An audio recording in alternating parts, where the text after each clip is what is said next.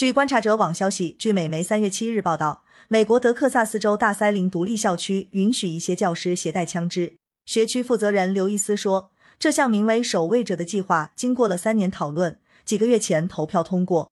学区员工需要提交申请，并接受筛选和培训，才能携带枪支成为守卫者。这意味着学区员工可能会面临不得不朝一名学生开枪的处境。刘易斯称，这是一个必须做出权衡的艰难选择。